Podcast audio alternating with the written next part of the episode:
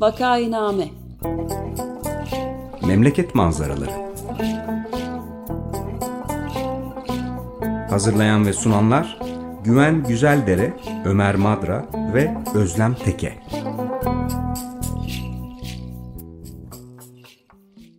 Günaydın. Vakayname'ye hoş geldiniz. Burası Açık Radyo 95 FM. Vakayname'yi Ömer Madra, Özlem Teke ve ben Güven Güzeldere birlikte hazırlayıp sunuyoruz. Bugün konuğumuz bilişim ve teknoloji yazarı Füsun Sarp Nebil. Hoş geldiniz Füsun Hanım. Hoş bulduk Güven Bey. Herkese merhabalar. Hoş geldiniz. Merhabalar. Merhabalar. Konuğumuz İstanbul Teknik Üniversitesi Nükleer Yüksek Mühendisliği mezunu. Uzun yıllar bilişim alanında çalıştıktan sonra internet servis sağlayıcısı Anneti kurdu. Halen kendisi gazeteci olarak telekom ve bilişim alanında yazılar yazmakta. Hoş geldiniz. Hoş bulduk Özlem Hanım. O Annet beni gazeteci yaptı. Onu da ekleyelim. Evet, dinleyicilerimiz hatırlayacaktır. Füsun Hanım daha önce de Vakayname'de konuk olmuştu. Biz geçen hafta deprem konusuyla ilgili bir program yaptık. Çünkü 1999 Marmara depreminin 24. yıl dönümüne denk gelen haftaydı. Deprem konusuna bu sefer de bu haftada biraz daha devam etmek istiyoruz. Çünkü epey bir zamandır Füsun Sarp Nebil bu konuda yazılar yazıyor T24 sitesinde. Örneğin Afad acil durum mobil uygulaması Kahramanmaraş'ta neden çalışmadı diye bir yazı yazarak benim ilk dikkatimi çekmişti. Daha sonra Türk Telekom ve Turkcell gibi sağlayıcılardan Marmara bir sonra olacak ya da olacağı beklenen Marmara deprem hazırlıklarına ilişkin konularda sorular sordu. Bu konuda birkaç yazı yazdı. Şimdi şöyle bir durum var. Hemen yanı başımızda bir deprem var. Gelmek üzere biliyoruz. Depremi işte 3 ay önceden, 3 gün önceden hatta 3 saat önceden öngörecek bir sistem şu anda yok, böyle bir teknoloji. Belki günün birinde olabilir. Fakat yine de insanın hayatını kurtarabilecek 3-5 saniyelik bir aralıkta önceden bir sinyal göndererek ikaz yollayan sistemler var dünyada. Bunlara Türkiye'de ilgi duyuyor diye anlıyorum. Hatta alıp kuruyor bir kısmını, işte para ödüyor filan. Fakat çalışıyor mu bu sistemler? Yani iletişim teknolojileri çok gelişti 1999'dan bu yana. Neredeyse 25 sene geçti. Herhalde en çok gelişme kaydedilen teknolojik alan olabilir. İletişim ve bilişim teknolojileri. Peki biz bundan ne derecede yararlanıyoruz? Füsun Sarp Nebil'in bugün en son yazdığı 23 Ağustos tarihli yazısının başlığı AFAD beklenen İstanbul depreminde haberleşme ile ilgileniyor mu? Şimdi buradaki başlıktan bile anlıyoruz ki eleştirilecek bir durum var belli ki. Yani AFAD işte sizin sorularınızı cevap vermiyor, bir adım önde gitmesi lazım, gitmiyor filan gibi. Bu konularda depreme doğru yaklaşırken neler öğrendik, neler henüz bilmiyoruz, nelerin cevabını bekliyorsunuz? Füsun Hanım, biraz anlatır mısınız? Güven Bey, önce bu ilk söylediğiniz hani 1-2 saniye önce depremi uyaran sistemlere ilk dikkatinizi çektiğinizi söylediğiniz konuya değinelim. Ben de farkında değildim laf aramızda. Kahramanmaraş depreminde Google bir uyarı göndermiş. Google 2021'de Türkiye'de tanıttı bu sistemi. Daha önce 2020'de aslında dünyada uygulamaya aldı. Bizim cep telefonlarımızda ivme ölçer bir yazılım var. Bu oyunlarda kullanılıyor. Hani yürürken kaç adım attınız filan, onlar da bununla çalışıyor. Bu ivme ölçer bir sarsıntı olduğunda hissedebiliyor. Google birden fazla cep telefonundan bu sarsıntı mesajını alırsa orada bir deprem olduğunu anlıyor. Ve insanlara orada deprem oluyor mesajı yolluyor. Üstelik bunu aynı sistemi AFAD da tanıttı. Google'ın sistemini kullanarak o da bir şey yaptı. Aynı sistem. Ama Kahramanmaraş'ta ikisinde çalışmadığını görüyoruz. Bunu BBC bana sordu. Önce Nisan ayında sordular.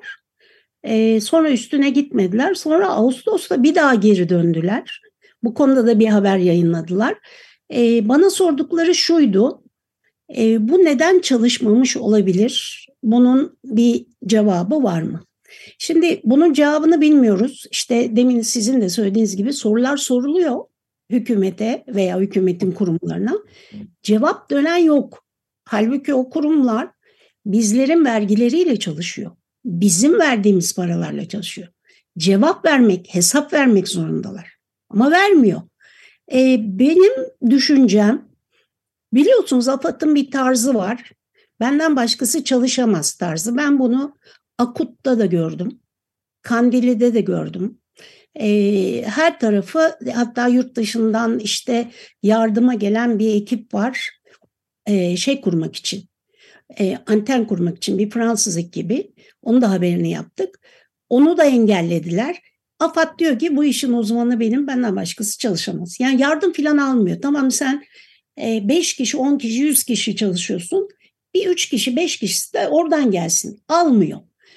Google'ı da bu anlamda engellediklerini düşünüyorum ve kendisi Google'ı engellediği için kendi sistemi de çalışmadı. Belki de farkında değil bunun. Google'ın ikinci uyarısı çalışmış ama. Hatırlarsanız Kahramanmaraş'ta önce bir deprem oldu, sonra ikinci deprem oldu. İkinci depremde çalışmış uyarı. Ama birinci depreme ait Google iddia ediyor ben yolladım diye BBC'ye, Amerika'da, Amerikalı yetkililer. Ama Türkiye'de bu uyarıyı alan hiç kimse yok. Dolayısıyla birinci cevabınız bu. Şimdi gelelim ikinci konuya. 3 tane alıntı yapacağım. Birinci alıntı Celal Şengör'den. Ne diyor? Benim evim sağlam ama ben gideceğim. Assos'a gideceğim. Çünkü İstanbul yaşanmaz hale gelecek diyor. Bunu aklınızda tutun. İkinci alıntı Özhaseki'den. Özhaseki yakın tarihte bu hafta içinde bir açıklama yaptı biliyorsunuz. Dedi ki işte ben korkuyorum İstanbul depreminden. 600 bin ev hasar görecek dedi. Çevre Şehircilik ve İklim Bakanı değil mi kendisi? Evet. Mehmet Özhaseki. Evet. Üçüncü alıntı Murat Yetkin'den. Murat Yetkin 2 gün önce yaptığı videoda, biliyorsunuz video haber yapıyor her gün. Orada dedi ki Özhaseki böyle bir açıklama yaptı. Bu açıklamayı sanki kendileri iktidar değil de 20 yıldır başka birileri gibi anlatıyor. Ve tam bu sırada niye söylüyor? Çünkü yerel seçimler geliyor. Şimdi Güven Bey, Ömer Bey, Özlem Hanım, söylediğim şey hepiniz için geçerli, benim için de geçerli. Celal Şengör'ün söylediği gibi eğer İstanbul bizim evlerimiz sağlam olsa bile, biz zarar görmüyor olsak bile, İstanbul'un sokaklarına girilemeyecekse, bu girilemeyecek sokakların içindeki insanların kurtarılması, yaşamaya devam etmesi, hatta biraz sonra AFAD olayında anlatacağız, sanayi bölgeleri, limanlar, bunların düzgün çalışabilmesi için haberleşme temel bir olay. Hepimizin birbirimizle haberleşmesi lazım, ailelerimizin ne durumda olduğunu öğrenmemiz lazım. Ama daha önemlisi kurtarma işi yapanlar incelemek zorunda, ulaşmak zorunda. Nerede ihtiyaç var, nerede sıkıntı var. Benim dosyayı yapma motivasyonumun nedeni bu. Ama ben bunu ilk defa yapmıyorum. Eğer bir deprem dosyası var Türk İnternet.com'da, geriye gidip bakarsanız ben 2002'den, 2005'ten, 2015'ten yazılarım var. Hep bu konuyu yazmışım. Haberleşme çünkü çok önemli. Kimin nerede olduğunu bilmemiz çok önemli. Bu sene yaptıklarımıza dedik ki Kahramanmaraş depremi 6 ay geride. Ama İstanbul'da bir de 2019 depremi oldu biliyorsunuz, Silivri'de 5.8. Bütün haberleşme sistemi çöktü. Türk Telekom 34 saat cevap verememiş. Turkcell 1,5 saat verememiş. Vodafone 5 saat miydi? Unuttum şu anda. Bunu nereden öğreniyoruz? BTK ceza kesiyor bu operatörlere. Sen bu kadar saat çöktün diye. Oradan öğreniyoruz. Bu sefer ne olacak? Bu sefer de aynı sorunu yaşayacak mıyız? Kahramanmaraş'ta çökme olmadı. BTK derken de Bilgi Teknolojileri ve İletişim Kurumu'nu kastediyoruz değil mi? Bu dinleyicilerimizden bazıları bilmiyordur diye. Haklısınız. Araya girdim, kusura bakmayın. Yok, çok önemli, haklısınız. Ben tabii BTK'yı bildiğim için söylüyorum. Bilgi Teknolojileri ve İletişim Kurumu dediğimiz kurum 2000 yılında tüketicinin lehine, lütfen bu cümleye dikkat edelim, tüketicinin lehine haberleşme sistemlerinin düzgün kurulması, rekabet içinde kurulması, ucuz ve bulunabilir ve kaliteli telekom hizmeti için kurulmuş bir yapıdır. Yani amacı biziz, tüketiciler.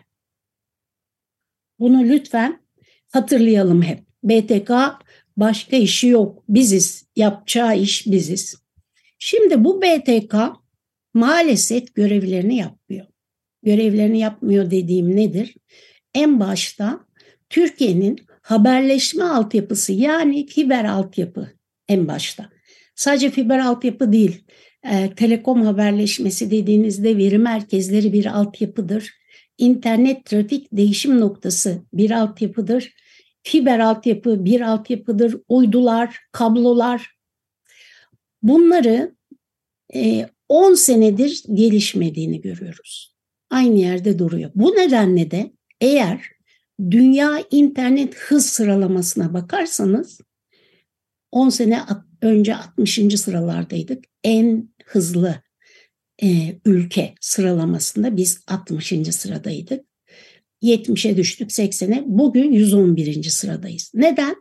Biz duruyoruz. Herkes çalışıyor, ilave ediyor, önümüze geçiyor. Hatta bu önümüze geçenler Togo and Tobago falan, işte bilmem Trinidad Togo mudur, işte böyle küçücük ülkeler, ismini bile hatırlayamayacağımız Afrika ülkeleri, Kenya, bilmem işte fil dişi sahilleri, bunlar önümüze geçiyor.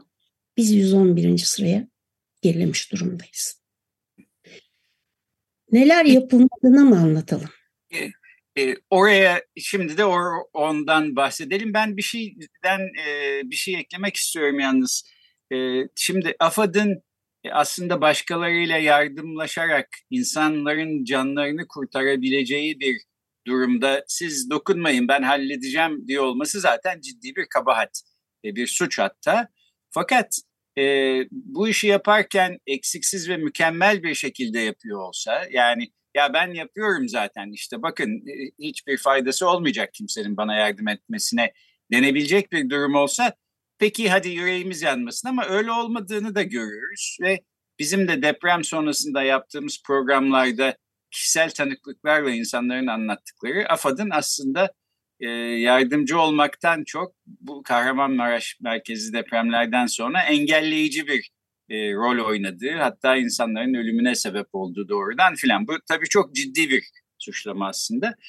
Buradan da bu telekomünikasyon ve haberleşme konusuna geleyim. Şimdi siz Turkcell'e de Türk Telekom'a da sormuş durumdasınız ve ikisi de demiş ki biz İstanbul gelecekte olabilecek bir İstanbul depremi için işte planlar hazırladık, hazırlıklarımıza hız verdik filan. Şimdi benim kendi tecrübemde bu Türk Telekom, Turkcell gibi büyük şirketler aslında pek çok bilgiyi çok iyi takip etmeyi beceriyorlar. Yani işte 3 kuruş borcunuz kaldıysa hemen hattınızı kesmek konusunda mesela gayet dikkatliler. Hiç atlamıyorlar. En azından benim kendi durumumda hiç atlanmadığını görüyorum. Yani bu az bir şey değil aslında, bu kadar işi bu şekilde düzenleyebilmek. Fakat iş depreme gelince aksıyorlar. Bu kendi eksikliklerinden mi? Yani mesela ne bileyim yetişemiyorlar teknolojik olarak ya da beceremiyorlar bundan mı?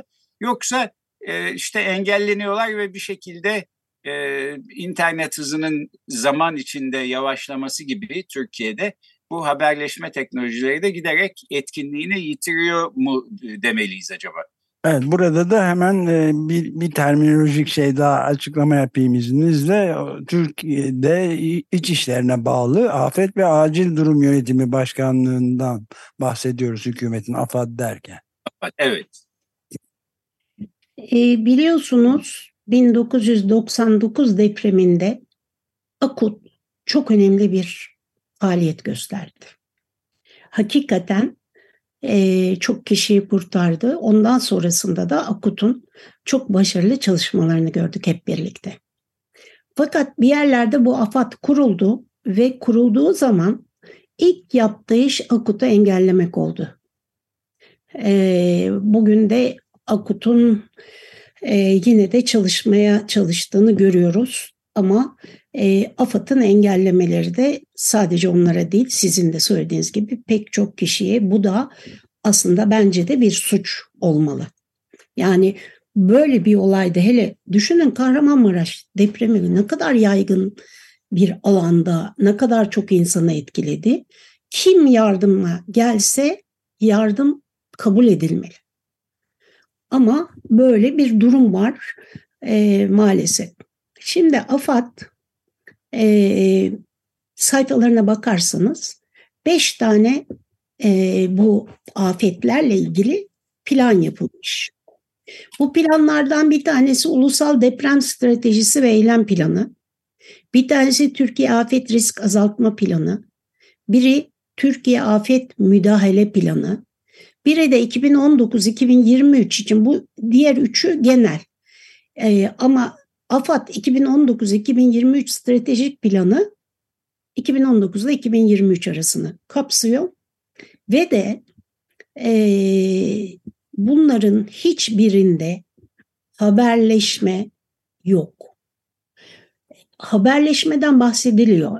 Yani öngörüler arasında haberleşmenin kesileceği, halk için haberleşmenin kesileceğini belirtiyorlar. Bu var. Fakat bir de şey var, çalışma grubu var ki Ulaştırma Bakanlığı ile birlikte oluşturduklarını görüyoruz. Fakat yapılacaklar arasında herhangi bir haberleşmeye yönelik çalışma göremiyoruz. Ömer Bey'in programdan önce ikaz ettiği yangın konusu da, biz şimdi deprem konuşuyoruz ama yangın konusunda da bir yorum yaptıkları yok. Yani haberleşme, bütün bu 4 tane planı ben taradım, içinde yok. Evet, bu inanılmaz bir şey aslında, çünkü yani bu da deprem kadar, hatta bu sıralarda güncellik olarak ondan bile daha ağır sonuçlar getiren bir şey. Hawaii'de gördük, yani daha 1000 kişi bulunması bekleniyor Maui Adası'nda. Sadece 115 kişinin öldüğü tespit edilebilmiş, ama haberleşme, yani 1000 kişi kadar da bekleniyor, aranıyor deniyor hala. Yani muazzam bir haberleşme sorunu Amerika Birleşik Devletleri'nde, bu teknolojinin doruğunda olan bir ülkede bile oldu yani. Onlar da doruğunda değil Ömer Bey. Evet, yani öyle biliniyor diye söyledim. Çok enteresan bir şey söyleyeceğim size. Galiba bu muhafazakarlar haberleşmeyi istemiyor. 2015 yılında FCC, yani Amerika'nın BTK'sı, Amerika'daki haberleşmeyi düzenleyen devlet kurumu, internet için geniş bantı 25 megabit olarak belirledi. Bu her sene artıyordu. Önce 10'du, 15'ti. Ve 2015 yılında 25 megabit alt limit. Bu arada Türkiye'nin %4'te 3'ü 16 megabit ve altı. Çok düşük yani, evet. Yani onların 2015'te belirlediği geniş bantın altında. Joe Biden 2020'de geldi. FCC için bir yönetici işte tartışmaları falan bir yıl geçti. 2021'de şöyle bir açıklama yapıldı. Trump döneminde FCC internetin büyümesini engellemiş ama Amerikalı KOBİ'lerin ve tarımın büyümesi için 100 megabit alt limit olması gerekirdi diyorlar. Yani şu anda geniş bantın limiti 100 megabit. Ne kadar var Türkiye'de? %2. 100 megabit ve üstü olan. 100 kişide 2 kişi. Tasavvur bile edemiyor insan. Hakikaten düşünemiyor yani bu boyutta. Yani ne yangında ne depremde çok büyük bir problem olacağını görmek için yani sadece bu rakamları vermiş olmanız yeter. Muazzam bir felaket olacak yani.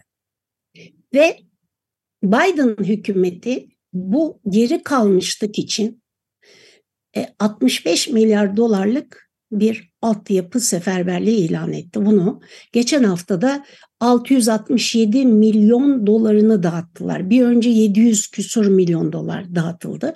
Bunu destek olarak veriyorlar. Özellikle tarımdaki bu son şey Tarım Bakanlığı ile birlikte yapıldı. Tarımın diğer ülkelerin tarım yapanlarıyla yarışması için bu para lazım diye Tarım Bakanı kendisi söyledi. Biz bir yanda interneti engellerken aslında ekonomimizi de engelliyoruz. Bunu da not edeyim. Yani bir yandan dediğiniz gibi afet, yangın, deprem, sel hepsi dahil bunun içine. Ama bir yandan da aslında ekonomimizi engelliyoruz. Şimdi Afat'ın 5. sayfasında 5. bir rapor var. Bu rapor geçen yıl 31 Mart'ta eklenmiş, 2022. Bu raporu İstanbul Valiliği yapmış. Bu arada bu rapor 81 il için var. İsmi risk azaltma planı. 81 ilinde risk azaltma planı var ve her birini kendi valilikleri yapıyor. İstanbul Valiliği'nin yaptığı çalışma şahsen ben takdir ettim, beğendim. Çok detaylı. Ben sadece haberleşme ile ilgili bölümleri çektim ve bir tablo yaptım. O yazının içinde var bu. Evet. Şimdi önce şunu da söyleyeyim size. Başka bir konudan beğendim derken beğenmediğim bir şeyden bahsedeyim. Sayfa 93'te İstanbul'daki haberleşme altyapısı özetleniyor. Diyor ki İstanbul ilinde haberleşme altyapısını oluşturan Türk Telekom'a ait 19 adet ana sabit santral var diyor. 3 santral depreme dayanıklı değil ve bu 3 santral için sorun var. Şöyle okuyayım bir yandan size onu. Bu 3 santral için olanı. Gayrettepe Türk Telekom binasının salınım yapmasını osilasyon damperla önlemeye çalıştılar. Yatay ivmeler yüksek olursa bu osilasyon yani şey yapan damper faydadan çok zarar verecek. Acıbadem ise beton yapının yine çelik bir taşıyıcı structure kurdular. Yine de bunun binaya deprem vurmadan önce çok daha fazla zarar verdiği düşünülüyor. Çelik ve betonun ısı engelleşmeleri oldukça farklı çünkü. Ataköy santralı ise zemin iyice riskli ve bakın bu 19 santral dedik ya, bahsettiğim Acıbadem, Gayrettepe ve Ataköy en büyük 3 tane santral. Böyle bir problem. Hepsi de sorunlu öyle mi? Evet. Devam edelim. Şöyle bir soru sorsam şimdi zamanımızın da son birkaç dakikası. Evet, birkaç dakikaya gitti. Ben de onu uyaracaktım evet maalesef. Deprem konusunu eşeledikçe daha korkutucu bilgiler çıkıyor. Yani daha bilgilenmemiz aslında daha endişelenmemize yol açıyor. Şunu o zaman sormak istiyorum. Peki ne yapabiliriz? Yani yapılacak bir şeyler de olması gerek. Bakanlığa telefon mu açalım? Siz ne önerirsiniz? Güven Bey, öncelikle kendiniz için bir haberleşme kanalı yaratın. Yani telsiz alın. Bunu not edeyim. İkincisi, deprem olduğunda da lütfen telefonla değil internetle haberleşin. Sesle haberleşmeyin. Ama o da tabii zorlayabilir. Ama daha önemlisi demin söylediğiniz toplumsal bir tepki oluşması lazım. Yani hepimizin bağırmaya başlaması lazım. Öncelikle Ulaştırma Bakanlığı'na ve BTK'ya, sonra AFAD'a. AFAD tablo çıkarmış, çok güzel şeyler var. Bir tanesini örnekleyeceğim. Diyor ki, bakın okuyorum, GSM baz istasyonlarının doğal afete duyarlılık risk analizlerinin tamamlanıp risk içermeyen alanlara transferi sağlanacaktır. Bunu Fuat Oktay 2019 depreminden sonra şöyle söyledi. Yine 4. karar, Türkiye'de İstanbul öncelikli yıkılabilecek binalarda olan baz istasyonları var. AFAD'ın ilgili birimleri de katkı veriyor olacak. Bu binalar tespit edilip o binalarda baz istasyonu varsa diğer binalara, yani sağlıklı binalara taşınmış olacak. Bunun yapılması lazım. Bu 2019'da söylenmiş. 2022 raporunda bir daha var. Ve 2022 içinde bunun bitirileceği eylem planı ya bu. Yani bu eylem planıysa 2022 içinde BTK'nın bunu tamamlaması istenmiş. Bu yok. Yapılmadı. En ufak bir hareket yapılmadı. Bunun gibi burada bir sürü şey var. Yazıya bakarsanız okuyanlar görecek. Dolayısıyla bunun yapılması ancak toplumsal tepki. Ben şunu görüyorum. Bir şeyler çok havaya çıktığı zaman, çok konuşulduğu zaman, örneğin fiber altyapı çok fazla konuşulup az olduğu söylendiği zaman Cumhurbaşkanı'nın ortaya çıkıp fiber altyapıyı arttıracağız dediğini ve bir müddet arttırıldığını görüyorum ben. Birkaç tane örnek veririm. 2018'de oldu örneğin. Bir anda şu anda 500 bin kilometremiz var. 2018'e bakın 100 bin kilometre birden arttı.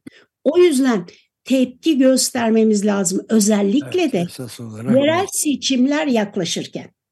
Çünkü şu anda yerel seçimleri, İstanbul'dakine özellikle, kaybetmekten korkuyorlar. Bence bu noktada bitirmekte çok, hem süre bitti hem de çok kuvvetli bir mesaj bu. Yani tepki göstermeden hiçbir şey olamayacağını net olarak söylemiş oldunuz yani. Aynen. Ben o zaman şunu hatırlatayım. Füsun Hanım'ın söylediği önemli bir konu, bir deprem halinde ya da herhangi bir afet halinde telefon ederek konuşmak üzere birisini aramaya çalışmak aslında iyi bir fikir değil. Hem hatları meşgul ediyoruz hem de belki telefona bakamayacak durumda olan insanı işte 15 defa arayarak kendi endişemizi ifade etmiş oluyoruz ama aslında fayda sağlamıyor. Onun yerine mesaj yoluyla haberleşmek daha iyi değil mi? Böyle diyorsunuz Füsun. Ya da telsizle. Bunu söylerken bir şeyi de not edelim. Baz istasyonu konusunda lüzumsuz bir endişe var. Lüzumsuz derken baz istasyonları zarar vermiyor demek istemiyorum. Ama onların bazı ölçümleri var ve ancak hizası yatay yayıldığı için radyasyon ancak yatayda zarar verirler. Bu yüzden baz istasyonlarına karşı çıkmayın. Aksi takdirde enkaz altında kalıp o baz istasyonuna ulaşamayacaksınız uzakta olduğu için, hatta ulaşayım derken piliniz bitecek, daha çabuk bitecek. Bunu da unutmayın. Evet. Peki bugün deprem, iletişim ve haberleşme teknolojileri hakkında konuştuk. Konuğumuz Füsun Sarp Nebil'di. Çok teşekkür ediyoruz Füsun Hanım. Çok teşekkürler Füsun Hanım. İyi günler diliyorum herkese. Görüşmek üzere.